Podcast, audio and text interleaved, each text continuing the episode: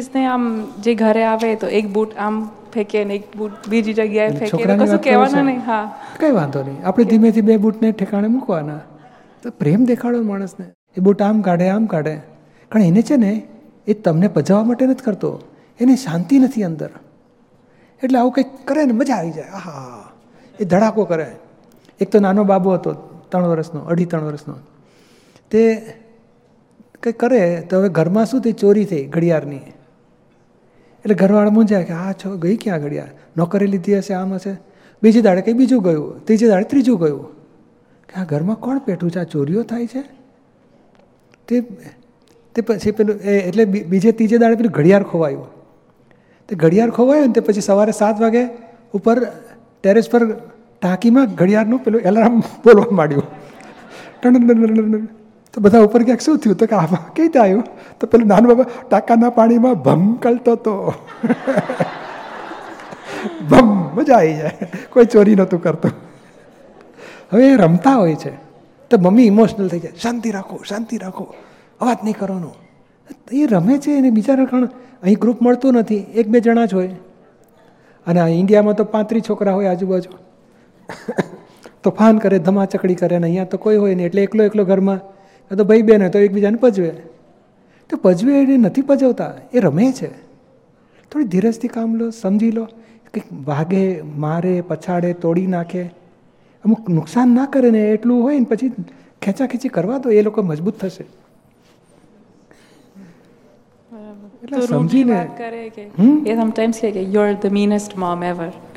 હા, એટલે આપણે કેટલું દુઃખ થયું છે એને.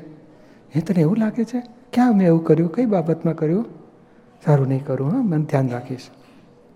તો આપણે સ્વીકારો ને, સારું ધ્યાન રાખીશ. અને જાગૃત થઈ જાઓ કે એની બુદ્ધિ એવું ડેવલપ થઈ ગઈ છે, એટલે હવે પ્રેમથી હેન્ડલ કરો એને. એની ભૂલ કાઢવાની નહીં, દુઃખ આપવા નહીં. અહીંથી પ્રેમની શરૂઆત થશે. અને આપણી અપેક્ષા પ્રમાણે એને નથી ચલાવવો. એને જુઓ એ શું કરી રહ્યો છે, અને એ તોફાન કરે છે, પજવે છે, એવું નહીં બોલવાનું, માનવાનું પણ નહીં. કોઈ મહેમાન આવે તો એ અક્ષર બોલવા નહીં. અત્યારે તમે વાત કરો ને, જો અહીં ક્યાંક હોય ને, બધું સાંભળે, હમ મારી ફરિયાદ કરે છે, ઘરે જઈને હું વધારે કરીશ, સિદ્ધિ કરીશ મમ્મીને, એવું સાંભળે, નક્કી કરે. આપણે પ્રતિક્રમણ કરીશું, પણ એની ભૂલ કાઢવાની નહીં, એની દુઃખ આપવા નહીં, અને એની ફરિયાદ કોઈને કરવાની નહીં. અને કરવી હોય ને તો કે ના, એ બોર્ડ આવ્યો છે, સત્સંગમાં તો પ્રશ્નપત્ર ફેરવતો હોય છે, બધાની સેવા કરે, વડીલોને પાણી આપવા જાય, બહુ ધ્યાન રાખે છે, બહુ ભલો છે છોકરો. દસમાંથી ના ના પચીસમાંથી બે સારી વસ્તુ, બે સારી બોલ બોલ કરવી આપણે, ત્રેવીસ ખરાબ અક્ષરે બોલવો નહીં. ધીમે ધીમે પ્રેમથી પાછો ફરશે આખો. અને હજુ તો સાત વર્ષનો છે, અને જો આટલી એની બુદ્ધિ તેજ થઈ ગઈ છે તો પંદર સોળ વર્ષ વર્ષે તો કેટલું વધી જશે. અત્યારથી હવે ટાઈમ પાકી ગયો છે, આપણા શબ્દો ઓછા બોલીએ, અથવા મૌન રહીએ, અથવા તો તને શું ગમે છે, તને શું જોઈએ છે, સારું તને આ જોઈએ, સરસ કરીએ, વિચારીએ આપણે. હા, એટલે સરસ પ્રેમવાળો વ્યવહાર રાખો. અક્ષરે ઊંચા આવે છે બોલવું નહીં. એ વાંકું બોલે ને, રોડ બોલે તોય આપણે પ્રેમ સોફ્ટલી, વધારે સોફ્ટલી બોલો. દાદા કહે છે ને, કોઈ કઠોર ભાષા, તંતીલી ભાષા બોલે તો મને મૃદુ રુજુ ભાષા બોલવાની શક્તિ આપો.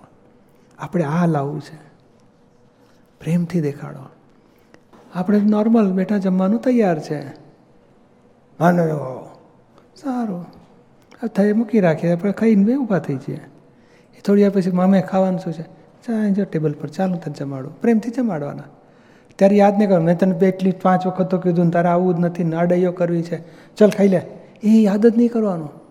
તેને અહંકાર છંછેડાવાનો ઓછું થશે. પછી બીજી વખત આડાઈ કરે તો આપણે પ્રેમ દેખાડવાનો. ધીમે ધીમે એની આડાઈનું જોર તૂટી જશે, આપણું પ્રેમનું જોર વધી જશે. આપણે પ્રેમ દેખાડો એને. એ લોકોને શું છે, આપણે અત્યાર સુધી કંઈક બધા અહંકાર એને છંછેડાયો છે આપણાથી, એટલે આડાઈ કરે છે, અથવા રૂડલી વાત કરે છે, કંઈ દુઃખ થઈ ગયું છે.